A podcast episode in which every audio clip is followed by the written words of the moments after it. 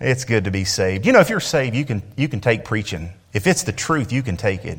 It doesn't matter, you know, how the preacher presents it. You can take truth if you're saved. You got the Spirit of God in you, and the same Spirit that's inside of you is the same Spirit that wrote the Bible. And so, anyhow, we can take preaching. All right, let's go ahead and take our Bibles here this morning, if you will, and let's turn to 1 Timothy chapter number 3. 1 Timothy chapter number 3. I want to read about 2 or 3 verses for my text. And somebody must think I got bad breath. I got a mint up here, so I'll save that till after the service. Sometimes people leave you hints. You know that? I remember one time I come into church and so, you know, the previous Sunday I'd been mowing and I got sunburnt pretty bad. So, you know, my face was all red and, you know, I was just burnt. And so the following Sunday I come in and somebody had some sunscreen on the pulpit. I said, well, I got sunscreen. It's just a matter of using it. So they probably wasted their money. I'm not big on rubbing stuff like that on my face when I go out to work and stuff. Just, it's not the way I am. All right, if you're at 1 Timothy chapter number 3, say amen. All right, 1 Timothy chapter 3. We're going to pick it up in verse number 14. And the Bible says in 1 Timothy chapter 3 and verse number 14, "These things write I unto thee, hoping to come unto thee shortly. But if I tarry long, that thou mayest know how thou oughtest to behave thyself in the house of God, which is the church of the living God, the pillar and ground of the truth. And without controversy, great is the mystery of godliness. God was manifest in the flesh, justified in the spirit, seen of angels, preached unto the Gentiles, believed on in the world, and received up into glory." Now here the Apostle Paul is writing to young Timothy. And Timothy is the pastor of the local church at Ephesus. And Paul is the older preacher and Timothy is the younger preacher, and Paul has kind of taken Timothy under his wing over the years, and he's tried to teach him and guide him and lead him and help him. And so now that he's pastoring a church, now we come across 1st and 2nd Timothy, which is called the pastoral epistles. And so these are things and charges that Paul is charging Timothy and the local church there with some of these things. Now, the Bible talks about Timothy being Paul's son. We read back over in 2 Timothy chapter 1 and verse number 2, the Bible says, "To Timothy, my dearly beloved son." So a lot of people come along and they want to say that Timothy was Paul's biological son. But that's not true. That's not right. The Bible's clear that Paul is not Timothy's son. And I'll show you that in just a second. But back over in 1 Timothy chapter number 1 and verse number 2, he says, "Unto Timothy, my own son in the faith." So it's not his biological son, it's his son in the faith. And so he tells us that right there. But then also in Acts chapter number 16, I'll hurry up and run over there and read this one to you. In Acts chapter number 16, it makes it abundantly clear that Timothy is not Paul's biological son. In Acts chapter 16 and verse number 1, the Bible said, "Then came he to Derbe and Lystra, and behold, a certain disciple was there named Timotheus." Now that's Timothy. Timotheus is Timothy. So his name was Timotheus, the son of a certain woman, which was a Jewess. So Timothy's mom was a Jew. But now listen to the rest of it. It says, "And believed," so she was a saved Jew. "But his father was a Greek." His father was a Gentile. So Paul could not have possibly been Timothy's father, and Timothy couldn't have possibly been Paul's son biologically, because Paul is a Jew and Timothy's father was a Greek. He was a Gentile. So the Bible makes it very clear that it was his son in the faith is what that is. And Paul makes it clear in other passages too that Timothy was Paul's brother in Christ over in 2 Corinthians 1 and verse 1, and Philemon 1 verse 1, and Hebrews 13 and verse 23. Now, Paul he won Timothy to the Lord Jesus Christ, and that's probably why he calls him his son. But Paul was the elder preacher trying to help the younger preacher. Now, just because a man is older doesn't make him smarter, right? Just because a man is older doesn't make him wiser. We understand that and we get that. Paul warned Timothy about folks in 1 Timothy chapter number 4, and he says in verse number 12, "Let no man despise thy youth." Here's young Timothy. He comes along and he takes the church at Ephesus. And then there could be others that come along and they look down their nose and they don't want to take his preaching and take his teaching. Why? Because they're older than him. So they think that because Timothy is young, he don't know much, so therefore they don't have to listen to him. But according to the Bible, Timothy is their pastor, and they are to listen to him.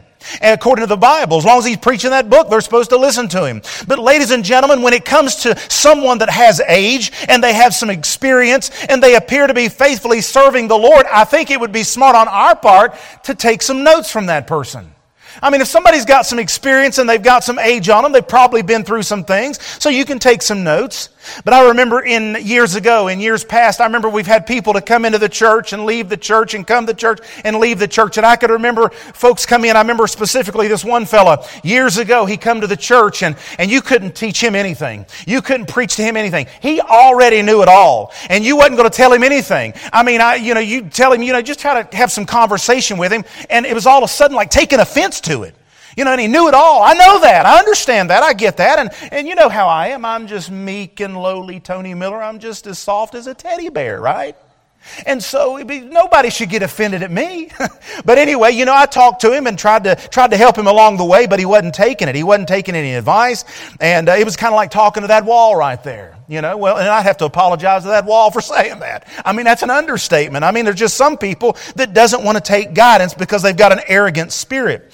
And they just constantly, they know it all. But if you know it all, then nobody can teach you anything. And therefore, you're not going to be used of God. Very rarely will a person that knows it all be used of God. You see, it's not a race to see who can learn the most the fastest. It's about me being your pastor and trying to impart some biblical truth to you to try to help you along the way.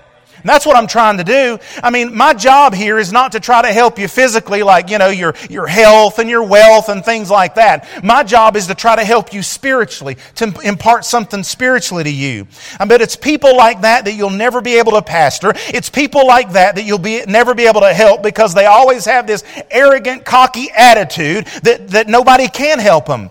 Now, I believe there's many people like that that's sitting in churches all across the country that are sitting on the bench. They're sitting on the sideline because a younger preacher cannot teach them anything.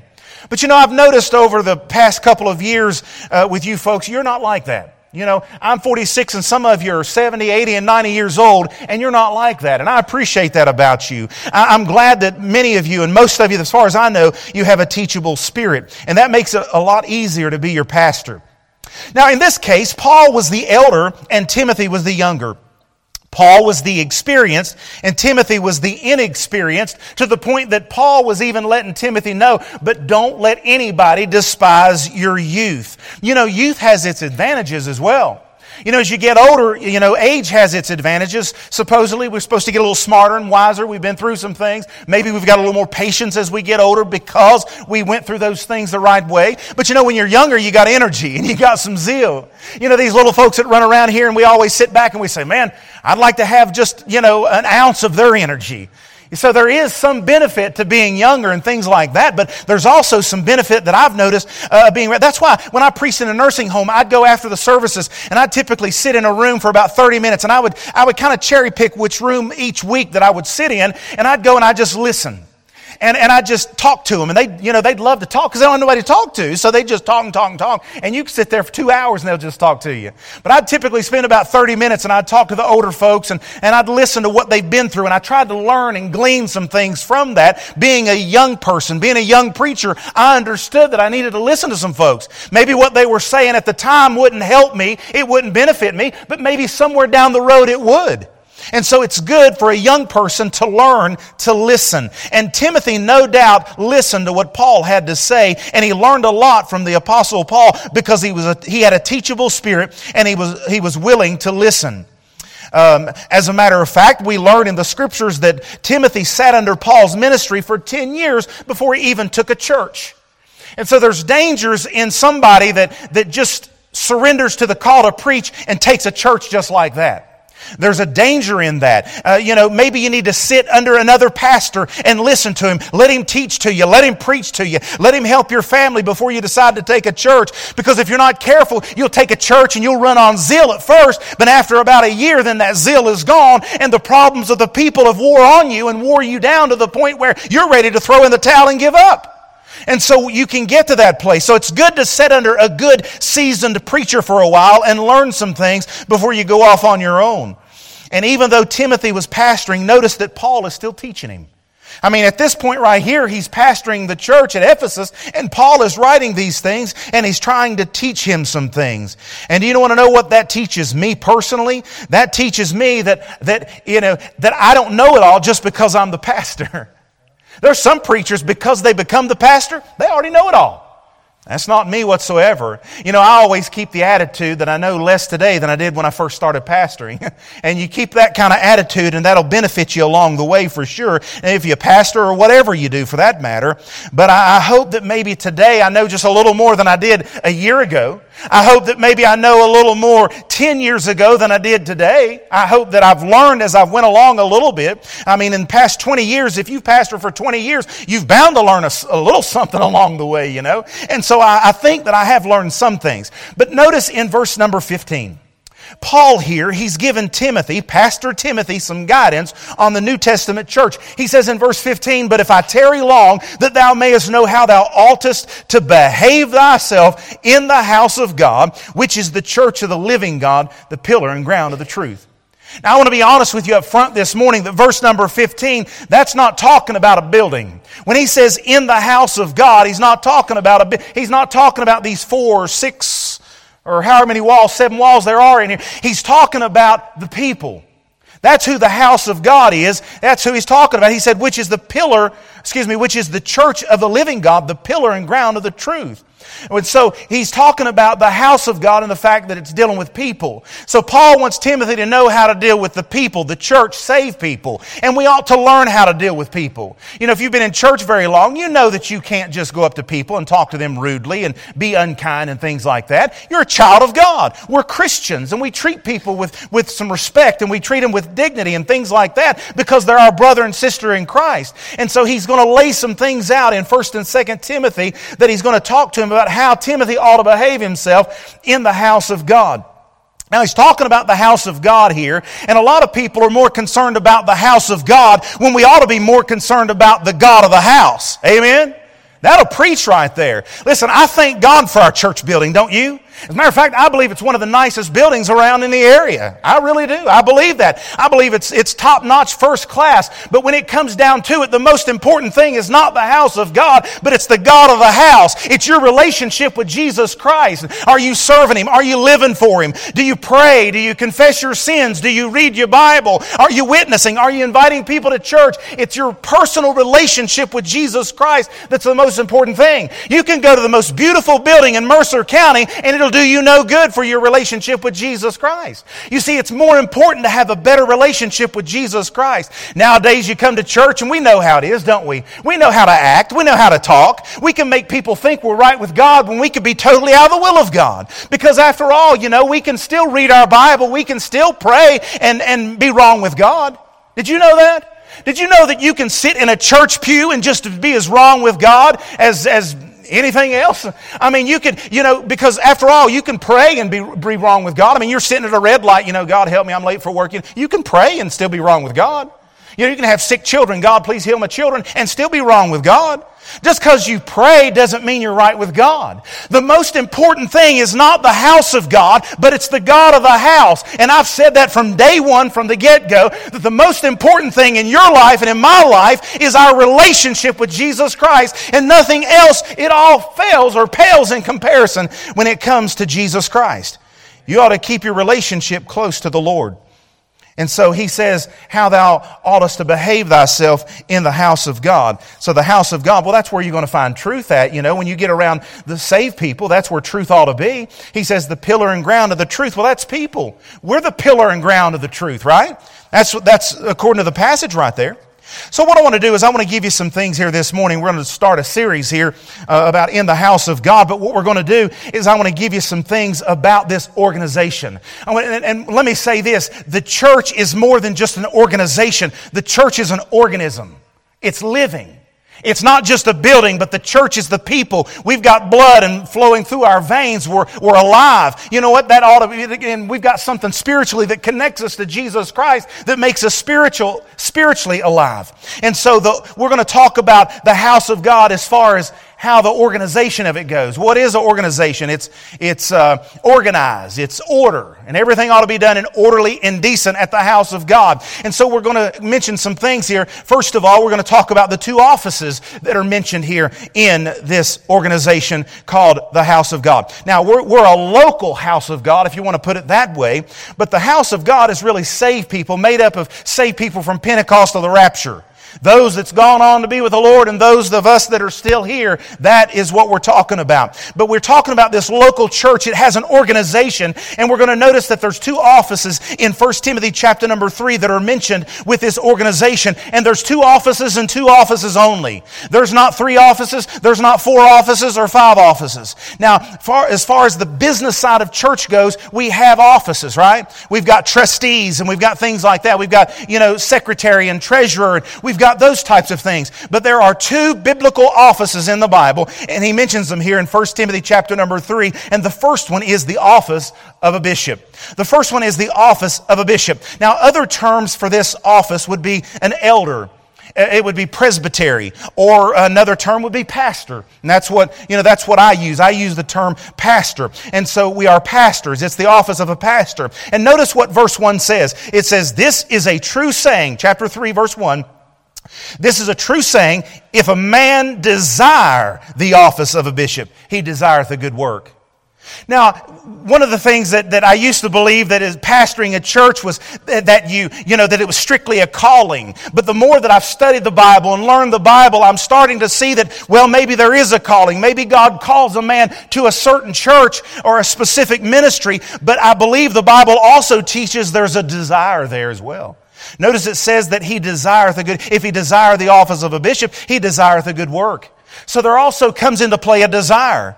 Maybe if the man no longer has a desire to pastor a church, maybe he shouldn't be pastoring a church.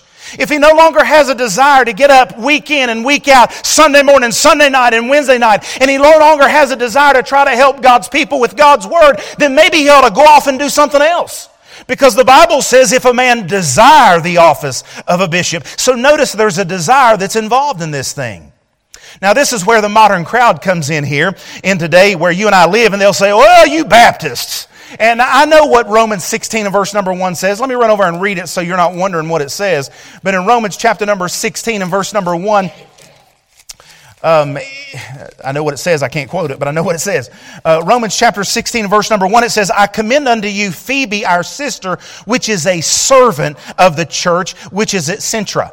All right, so you've got Phoebe, our sister, which is a servant. And I want to be careful how I say this. I don't want to offend. I'm not out to try to offend this morning. But what some folks will do is they'll change that servant and make it out to be deacon or deaconess is what they do. And they'll run to other translations to teach that thing. But listen, just because America has gotten to the place where we've evolved now into what we are today with women's lib and women's right and all that stuff still doesn't trump the Word of God and what God's Word has to say about this thing. Now, that's one of the problems with spoiled Americans. They think everything should be catered to their beliefs. And so when they come to the Bible, they're willing to change the Bible, to twist the Bible, to fit this modern culture and this modern crowd today. But the Bible is set in stone. The Bible doesn't change for America's beliefs. The Bible was written long before America ever came along. Years ago, there was a politician that referred to a group of conservatives as living in the Stone Ages. And they you might have heard them say this before. They'll say we're flat earthers. Now, I believe the earth's round. That's my belief. But nonetheless, they'll refer to them as flat earthers and that type of thing. And what they're saying is that we generally don't, progress as fast as the liberals do. And so therefore, what they do is they come along and they say, well, the women's rights has empowered women in the workplace. And so now anything that a man can do, a woman can do. Now, okay, well, maybe that's true for the most part. Maybe that's true. But when it comes to the Bible, is that true? Or is that what God says? You see, we're not interested in what God means. We're interested in what God says. Does that make sense? What God says trumps what God means, because you can change what God means with whatever you want, but you can't change what God says. And the Bible said in verse number 1, if a man desire the office of a bishop, he desireth a good work. Can I say that back in the Civil War, when the women went into the workplace there, because they had to keep the country going while the women were fighting at war, just to keep the country going, so they had done what they had to do. But you know what? I believe America's paying a heavy price for it. Now, before you jump to conclusions, I'm not saying that women can't go into the workplace and women can't work. That's not my belief whatsoever. I believe women can work. I believe there's nothing wrong with a woman working. Listen, if you're a preacher or you're a pastor, don't let other preachers try to tell you that it's wrong for your wife to work, because it's not wrong. You know what they'll do is they'll go over there to where Paul was talking to Titus, and where Paul told Titus, he said that the women are to be keepers of the home. And they'll twist that thing and they'll say, you see there, women are, but it doesn't say to keep her at home. It says she's to be keeper of the home. You see, there's a difference. So she can go to work, but she's also to be the keeper of the home. And so, you got to be careful not to twist the Bible to fit your narrative and things like that. Women are used greatly of God for that matter. But I believe that somewhere along the way, when women went into the workplace, they didn't come out of the workplace. And what they wanted to do is they wanted to be career moms more than they want to be a mom. So they shove the kids in the daycare and that kind of thing and all that. And I get it. We live in the day where it seems like it takes two paychecks to make the thing work and go and all of that. But nonetheless, I believe you'll agree with me that there's been some damage done because of that. There's nothing wrong with a woman working as long as she doesn't change the way God set the thing up to be. In Genesis chapter number 3 and verse number 16, her desire is to be to her husband. Her husband is to rule over her, according to that passage, and then her desire is to her children. And once the workplace takes that desire away, then that thing becomes wrong. So I don't care how much society changes. I don't care how many laws Congress passes. I don't care what the king president, whoever's the president at the time, with his phone and his pen or whatever it might be, tries to change this thing. God is still right and man is still wrong. Okay, so that was, I counted like 3 or 4 amens right there. So I still am in a Bible-believing church this morning, right? Amen. I just want to make sure that I'm still there. As sure as you are sitting there, that Bible right there says, if a man desire the office of a bishop. It didn't say a woman. It didn't say anybody. It said a man. And you can change it. You can finagle it any way you want to. But God at the end of the day still says that a man holds that office. I believe that a man holds the ordained office of a bishop, of a pastor. I don't believe a woman holds it. I believe a man holds that office. You might be able to try to change the Word of God down here, but God does not change His Word up in heaven. Psalm 119 verse 89 said, forever, O Lord, Thy Word is forever settled in heaven. And I believe the Word of God is set, and you and I can't change it. God wrote that book, and He didn't mean for man to change it. He didn't mean for man to progress to a certain point, and now that society has come along this far, that we can just change it. I don't believe that. I believe the Bible is the Bible of then, and it's still the Bible of today. Now, if you want to change the Bible from if a man to anyone, then you have at it. But I wouldn't want to be on your shoes in this side of eternity or on the other side of eternity for that matter when it comes to changing God's Word. Revelation 22 verse 18 and 19. You know, Paul says in 2 Corinthians 2 verse 17, he said, for we are not as many which corrupt the Word of God. You know, the Bible correctors, what they're doing is they're corrupting the Word of God. The scholars and most of the scholars, they're just corrupting the Word of God. Why? Because they're changing it.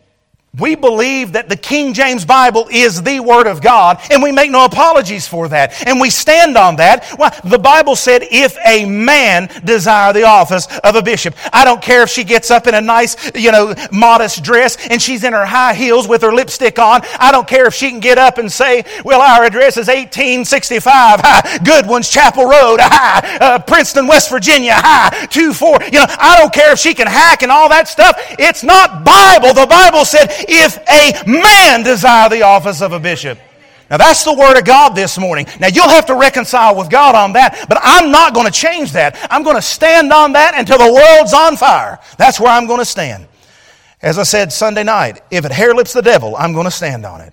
If you want to corrupt the Word of God, have at it, but not me. Judgment awaits those that pervert and change the Word of God. Mark chapter 23 and verse 14, Mark chapter 12 and verse 40, Luke chapter 20 and verse 47, there's degrees to hell. I believe that. He talks about hell, and he talks about the lowest of hell, and he talks about damnation, and he talks about greater damnation. There's some people that is going to suffer damnation.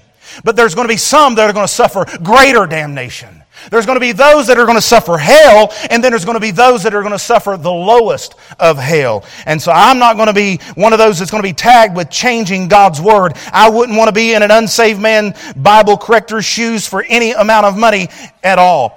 Now listen, the Bible said, if a man. Someone says, well, preacher, you'll stand in judgment of God. Don't you know sister so-and-so got up and preached and 10 people got saved? Yeah, but you know what God's doing? God's honoring His Word. That's what He's doing. He's honoring His Word. That if the Word is preached, it'll not return void.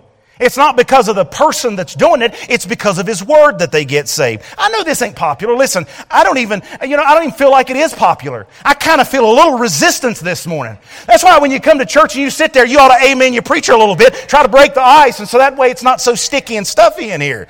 But someone says, well, you'll stand before God at the judgment for that. Well, you can go ahead and try to silence me with the judgment of God. That's what that crowd does. They'll say, hey, you better not judge. You better not judge. And all they want to do is shut you up by speaking against their sin and their wrongdoing. That's what that's about.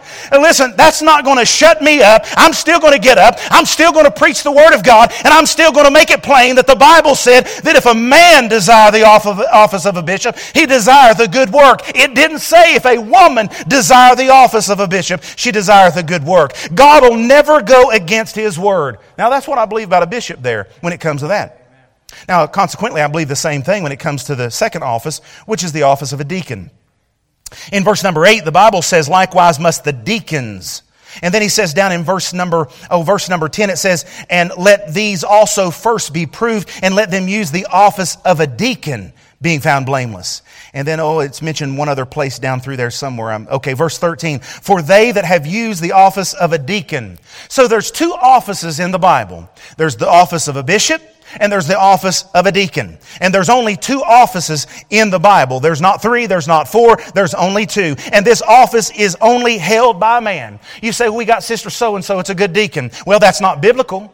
Where in the Bible is that biblical? It's not there. There's no women deacon there in the Bible whatsoever. Now, I understand. We'll get there in just a second, and I'll explain a passage to you that they use in order to justify that. That's that Romans 16 and verse number 1. It said, talking about Phoebe, and she is said to, they say, well, she's said to hold the office of a deacon. It didn't say that. You twisted it in your mind to say that. It said she was a servant of the church. And they say, well, but if you go back to the Greek, the Greek says diakonos. And diakonos is translated into the English as deacon. And therefore you can have women deacons. You're, like I said, you're smoking crack. This is the problem. This is what they do. It's look at the birdie, don't look at my hand over here. It's the sleight of hand thing. It's running to the Greek to try to fool you about something the English didn't say to prove what they believe, because they can't use the English to prove it, so they run back to the Greek and the Hebrew to try to prove it. Now you and I, we don't, I look around, I don't, maybe you do, maybe you know Hebrew, maybe you know Greek. I don't. I can look it up, I can get the meanings of it, I can do all of that, but I'm more interested in what the English says. I'm not so concerned about Greek and Hebrew as I am English. And I know what the English says about this thing. And it says a servant of the church. It doesn't say a deaconess of the church. Now, that's strange, isn't it? So we have ladies in our church that I look up to. We have ladies that I look to that take care of things and certain things in the church, and I consider them to be servants in the church and servants of the church, but they do not hold the ordained office of a deacon. That's something totally different. The word deacon comes from deek. Deek means to serve, so we're all servants in that case. We're all deacons in that point. But not everybody holds the office of a deacon. The office of a deacon is held by a man, male, M-A-L-E. That's how that's held. Y'all make a play nowadays. We live in a day where a man thinks he's a woman and a woman thinks he's a man. So, yeah. You wouldn't think you'd have to preach this stuff, would you? But you do. In the day you and I are in, you do. But I know they twist the Scriptures to say a woman can be a deacon. But you twist the Scriptures when you do that. I challenge you. Take the Bible and show me. Now, before you get mad at me and you walk out of here snorting, hollering, screaming, and, well, I'll never come back and all that, check it out with the book. Don't get mad at me. I did not write the book. I'm not the fourth part of the Trinity. Well, that didn't make sense, does it? I'm not the fourth part of the Godhead. You know, I didn't write the book. I just preached the book. I'm just teaching the book.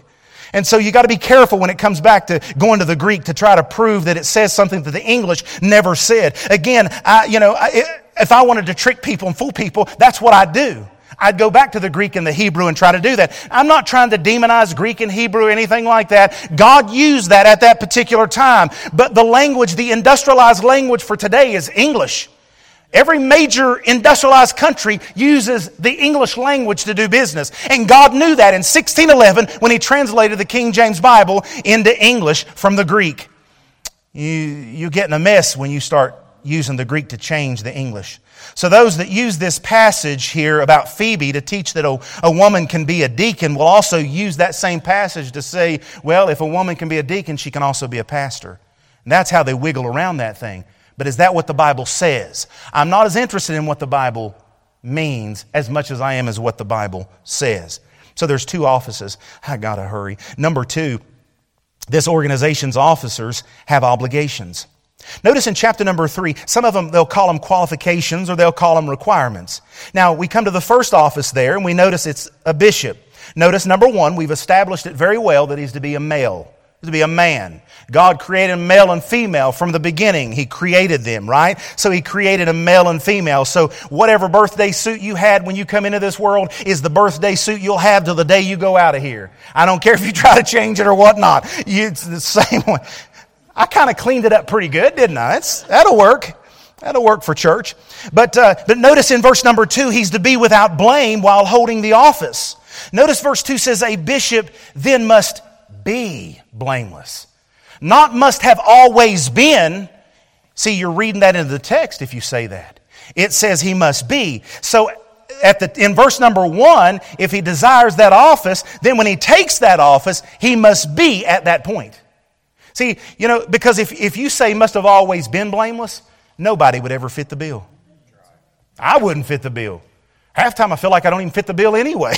So you've got that he must be blameless. Not always have been blameless, but he must be blameless, without blame. In other words, it's somebody makes an accusation that can't stick. You know, that's what that is, because if every time anybody can make an accusation, and if he was disqualified based upon that, then nobody would be disqualified or be qualified, because then everybody get disqualified by the accusation. So it has to be something that could stick, an accusation that can stick. Now, he's to be the husband of one wife. Look at verse number 2. It says, a bishop then must be the husband of one wife. Now, let me throw you for a little loop from what you've been taught. Now, do you find anywhere in that passage where it says divorce and remarriage? Then why, when I come to the passage, would I put divorce and remarriage in the passage? That's somebody adding something with a preconceived notion. It says the husband of one wife. I believe that right there means polygamy. It means the husband of one wife, not the husband of two wives, not the husband of three wives. Now listen, I fit the bill no matter how you look at it. I have one wife. I've only known one woman for my entire life. Hopefully I'll go out of here and that's all I've ever had is one wife. I fit the bill no matter how you look at it. But that's talking about polygamy. There is no divorce or remarriage in the passage. And for me to imply that would be to change the Word of God. He's talking about the husband of one wife, not two wives. In other words, a Mormon is not qualified to be a pastor. Is that right? That makes sense. He says the husband of one wife. You see, we've been programmed and taught another way to read divorce and remarriage in the passage. But it doesn't say that. Why would I put that in there unless I've already got my mind made up? See that? Now, I've had people to tell me, well, why would Paul be writing about polygamy when it wasn't an issue of his day? And my response is how do you know it wasn't an issue in Paul's day? Isn't that funny? People, they try to make these arguments, but then they come down to the end of it and they can't hold the argument up. Prove to me that it wasn't an issue in Paul's day. And let me give you another one. God wrote this passage here in AD 65. But I believe that God not only wrote it for those in AD 65, I believe He wrote the Bible for those in 2023, don't you? So it wasn't written for just them. So I'm not going to try to go back in the first century Christian's mindset and try to figure out what he believed and try to base our belief on first century Christianity. I'm going to base it on the Word of God today. That's what I'm basing it upon. You see, so you can get into a mess when you start twisting the Word of God like that. And so he says the husband of one wife, not two wives, not three wives, but one wife. And I've been in churches before, you've probably heard this before, and they'll quote 1 Timothy chapter 3 and verse number 2, and they'll say this. Now, listen to this carefully. They'll say this, "A bishop then must be blameless, the husband of one living wife." How many have heard preachers quote it that way before? The husband of one living wife. You see, you're inserting something in the passage that's not there. You've inserted living wife so that you can change the meaning of what God says. The meaning of that passage, done deals for, it's settled. He's to be the husband of one wife, and that's it. The husband of one wife. So it's not that hard of a text to figure out, but we make it more complicated than what it really is. Now, he says in the passage there, he says in verse number 2, that he's not only to be blameless, he's not only to be the husband of one wife, but he is to be vigilant. That means he's to be watchful. That means he's to walk circumspectly. That means what the pastor will do is he'll walk with like a circle around him, circumference, circumspectly, and he'll walk knowing his surroundings, because he, at any moment the devil and his devices could enter into that circle, and if he's not careful, he could be caught into the trap and the snare of the devil. So he's to be vigilant. And he's also said to be sober. He's to be sober-minded and to be sober in the sense of even alcohol and drugs and things like that. 1 Corinthians 5 and verse 11 said, "But now I've written unto you not to keep company, if any man that is called a brother be a fornicator, or covetous, or an adulterer, or a railer, or a drunkard, or an extortioner, with such an one know not eat." The Bible said in Proverbs 20 and verse number 1, "Wine is a mocker, and strong drink is raging, and whoever is deceived thereby is not wise." You see, the Bible teaches against a bishop not being sober. He must be sober. And also, he's to have good behavior. If you'll allow me, I'm going to, for sake of time, I'm just going to plow right down through here and give you these here. I think it's important to do this. But he's to be hospitable in verse number 2. So he's to be like a hospital, right? That's where you get the word hospital from. And so he's to be hospitable. He's to be kind. He's to be helpful. Well, what do you do in a hospital? Well, you help the wounded, right? And that's what church can be. A church can be a place where you come in and you can get help and you help the wounded. Also in verse number 2, he's to be apt to teach. So he's to be ready to teach. He's to be prepared to teach. I remember years ago, a fella called me up and he was going to be out of town, I think it was, and he wanted me to fill in for him on a Sunday that morning and that night. And so I got there, and when I got there, I mean, the church Sunday school, I mean, the church was packed. And I don't know, there's probably, 250, 300 people there. And so when I got there, the guys were talking like, well, who's teaching Sunday school? Nobody knew who was going to teach Sunday school. Now, I just came with my outlines to preach. He asked me to preach. He didn't ask me to teach. But the fellows looked at me and they said, well, Brother so-and-so always asks this person or that person to teach, but he didn't this time for some reason. So they looked at me and said, will you teach? I didn't have anything, but, I got a Bible. I said, sure, I'll be willing to do it. And so I opened up the Bible to 1 Corinthians, and for 45 minutes we taught. So you can make it happen. You're apt to teach as a pastor, as someone that holds the office of a bishop. You're to be apt to teach. And the Bible tells us to be instant in season and out of season. And I've often taught our preachers in our church down through the years that you be prepared, because you never know at the last minute when you might be called upon to preach. It might be that I might one morning wake up and I'm sick, and I might call you up and say, I need you to preach. And, you're going to be scampering around because you're not prepared, to preach. I'm not going to point anybody out. He's not in here right now, is he? But anyway, I was going to pick on him. But you may be called, you may go somewhere to a revival. And this happened here not long ago. And they may call you up from the floor. And you better have a sermon outline tucked in your Bible ready to go, because you're going to kind of look foolish there, sitting there trying to figure out if you really want to get up and preach or not when you hesitate. You see, we ought to desire to preach so much to the point that we're ready to jump at the opportunity. I'm saying sometimes God puts us in situations where we must be apt to teach. A pastor must be apt to teach. And then, of course, we've already talked about in verse number 3, he's not to be drunk. It says not given to wine. So he's not to be a drunk. He's not to be given to wine. In the Bible days, they used wine as a method of medicinal purposes. And so then, when you remove wine completely, you remove his option to be able to use that for medicinal purposes. So he's not to be given to much wine, or he's not to be given over to wine. Verse 3, he's not to be a drunk. In verse 4, he says, one that ruleth well his own house, having his children in subjection with all gravity. For if a man not know how to rule his own house, how shall he take care of the church of God? And so he's talking about in relation to his home and the church. If a man can't run his home, how can he run the church, right?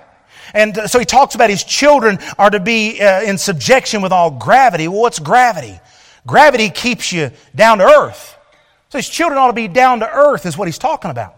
And so if a man don't know how to rule his own house, how shall he take care of the church of God? Again, the church of God is not the building, but its people. He's not to be a novice, lest being lifted up with pride, he fall into the condemnation of the devil. And so he's not to be a novice. He's not to be somebody that just got saved. You take somebody that just got saved and they just surrendered to the call to preach right after they got saved, and then you put them in the office of a bishop as being a pastor, then pride can get to them.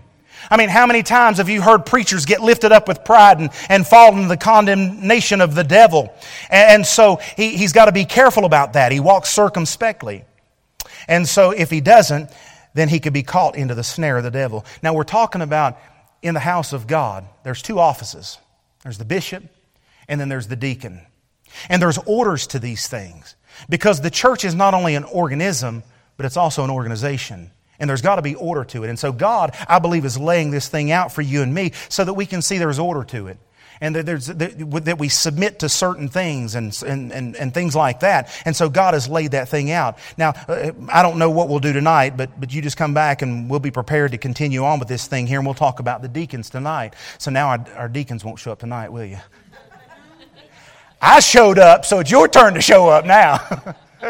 But anyhow, we'll stop right there.